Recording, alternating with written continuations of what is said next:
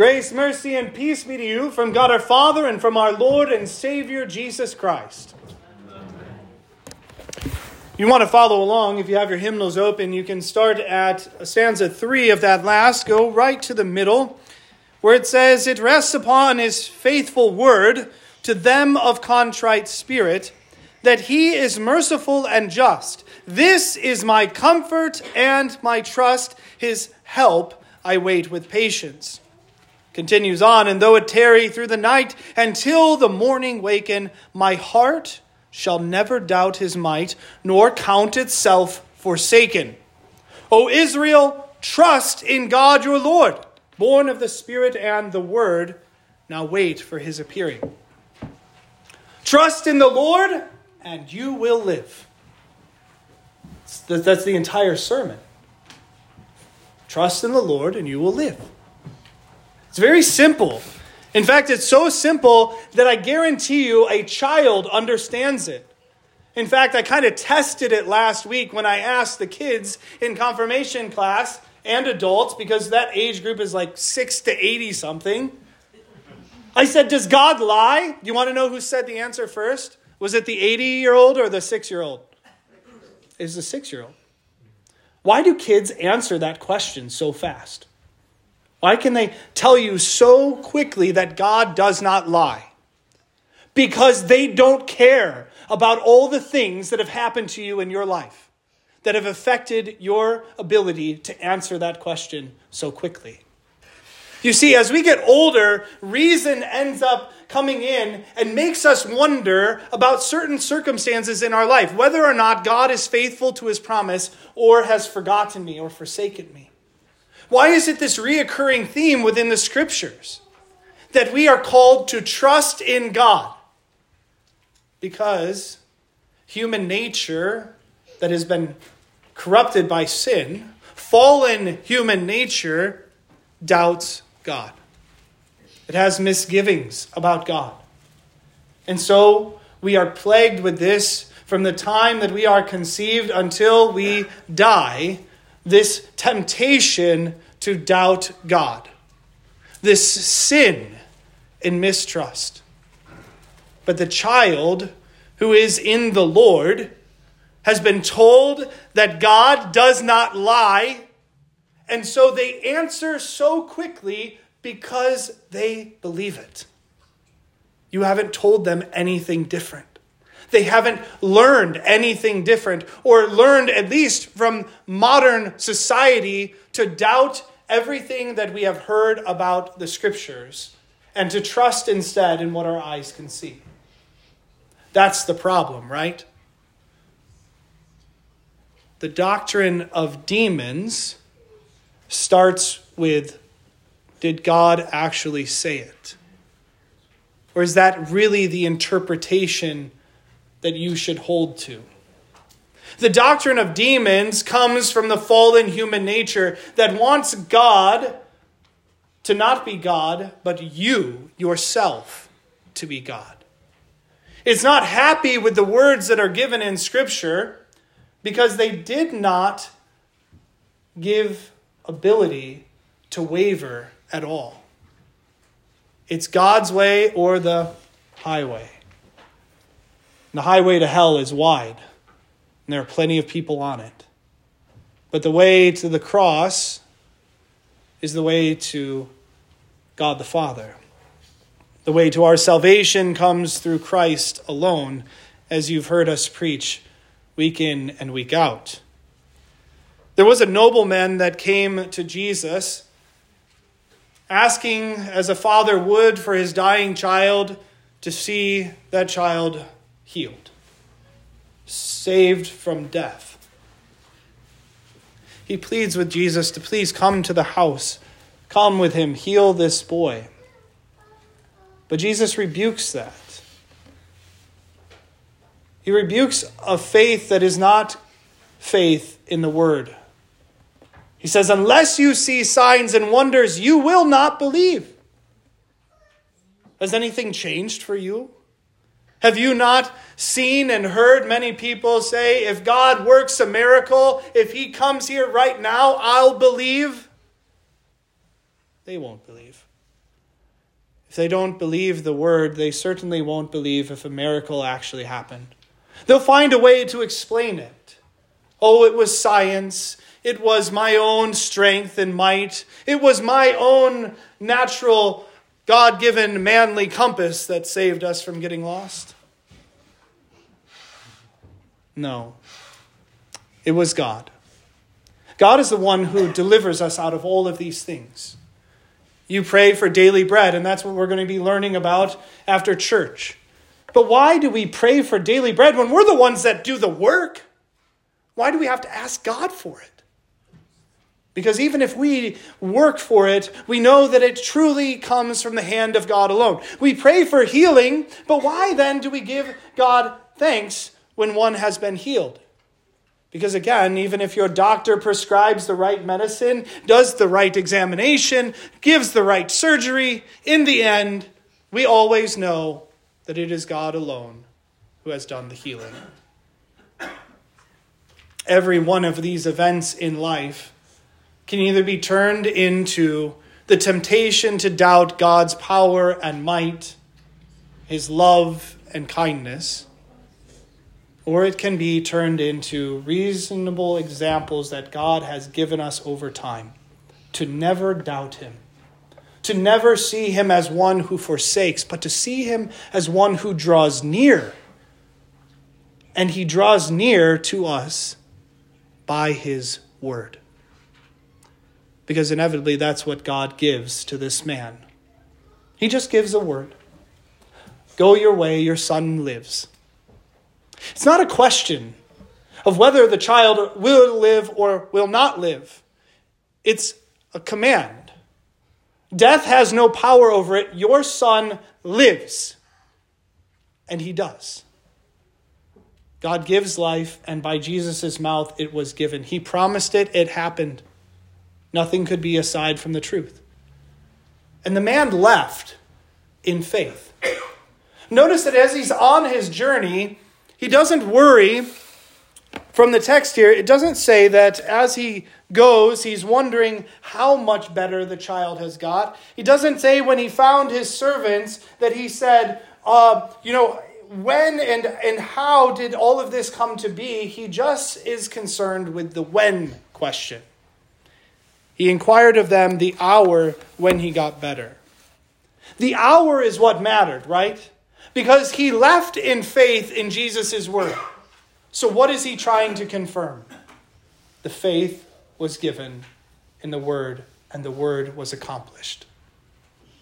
And so, this is what the servant says yesterday at the seventh hour. That's what he was concerned about.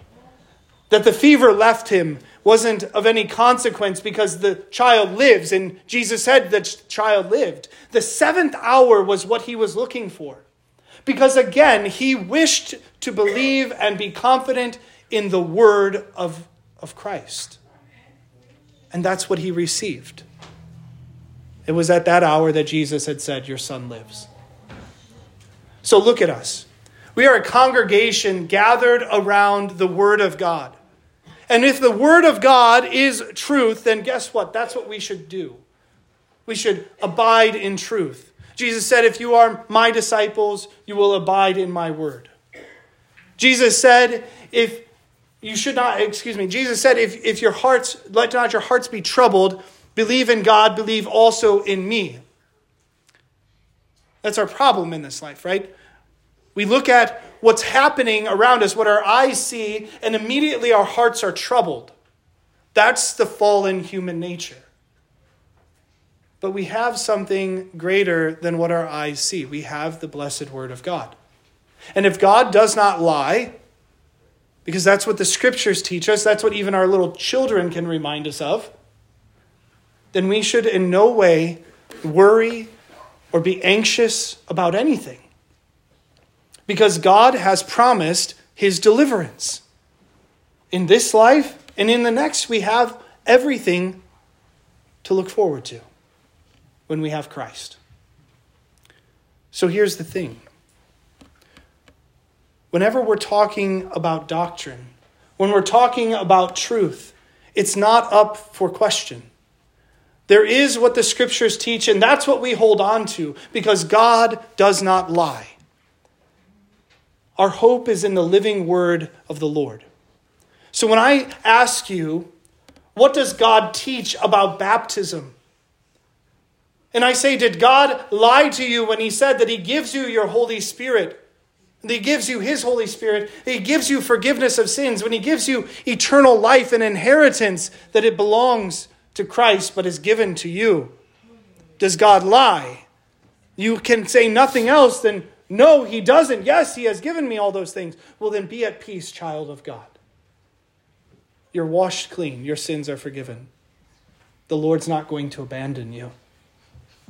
When you look at your sins and you say, I am just a poor, miserable sinner. I know what I've done. I know what I've left undone. I've been challenged. I've doubted. I've had misgivings about what God can actually work in my life. I say, repent.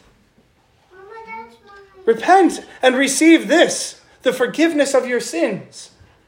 Yeah, but I don't know if God really will forgive my sins. They're so bad. They're so terrible. I've, I've done it too many times. There's no way God will possibly receive me back. I said, Does God lie? No, God doesn't lie. Then your sins are forgiven in the name of the Father, Son, and Holy Spirit. Go in peace. If you look at the table set before you, bread and wine. But Jesus says, This is my body given for you. This is my blood shed for the forgiveness of sins. But how in the world can that possibly be, Pastor? Say, wait, do you have a problem believing in the resurrection of the dead? Do you have a problem believing these miracles that are written before you? Does God lie? No, Pastor, he doesn't. Then it is the body and blood of Christ. Beyond what your eyes see, faith grabs hold of the promises of God, the very word of the Lord, and is confident.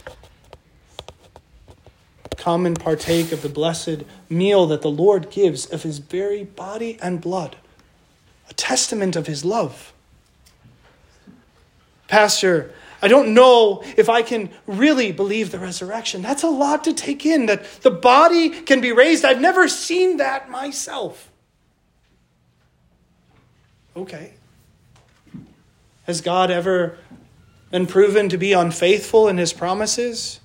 Did not all the prophets testify of the coming of the Lord Jesus Christ? Did he not suffer obediently death upon the cross, atoning for all the sins of the world? Is death not been conquered in the victory of Christ over sin? Well, yes, Pastor, it has. Well, then, does God lie? Will he not certainly bring to fulfillment that promise spoken of by the prophet Isaiah that on that day of the Lord we shall feast gloriously in his kingdom? Where death, which is the veil that is over all mankind, will be lifted, and we shall be raised. And the body that has suffered so much in this life shall be changed, made immortal and all sorrows and tears shall be wiped away. And we shall feast and enjoy that meal that the Lord Himself has prepared for us. God has not lied to you. God has, in fact, given you truth. As the Apostle Paul writes, to gird yourself with truth. That's how you can stand when you take truth off, then you're left with nothing.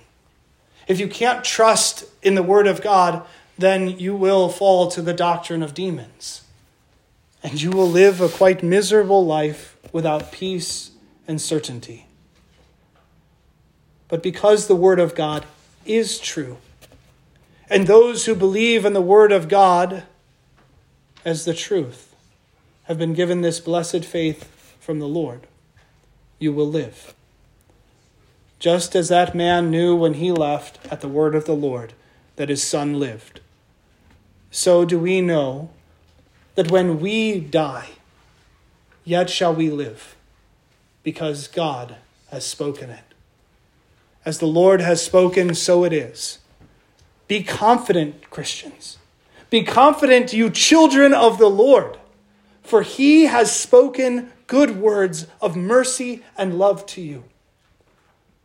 So that when you are called to stand in this life, stand for the truth, stand for the helpless, stand for those who cannot speak for themselves, stand even in the hour of your death, you will not be shaken because the Lord has spoken it. And I will tell you this last thing. You know that I have been at the bedsides of many people in varying degrees of age, from children to those who have lived many years on this earth. I tell you, if you learn this simple truth right now, that God does not lie, it will stay with you, even as your mind begins to fail. This past week, I was over the bedside of a woman who has suffered dementia. But you want to know what clicked?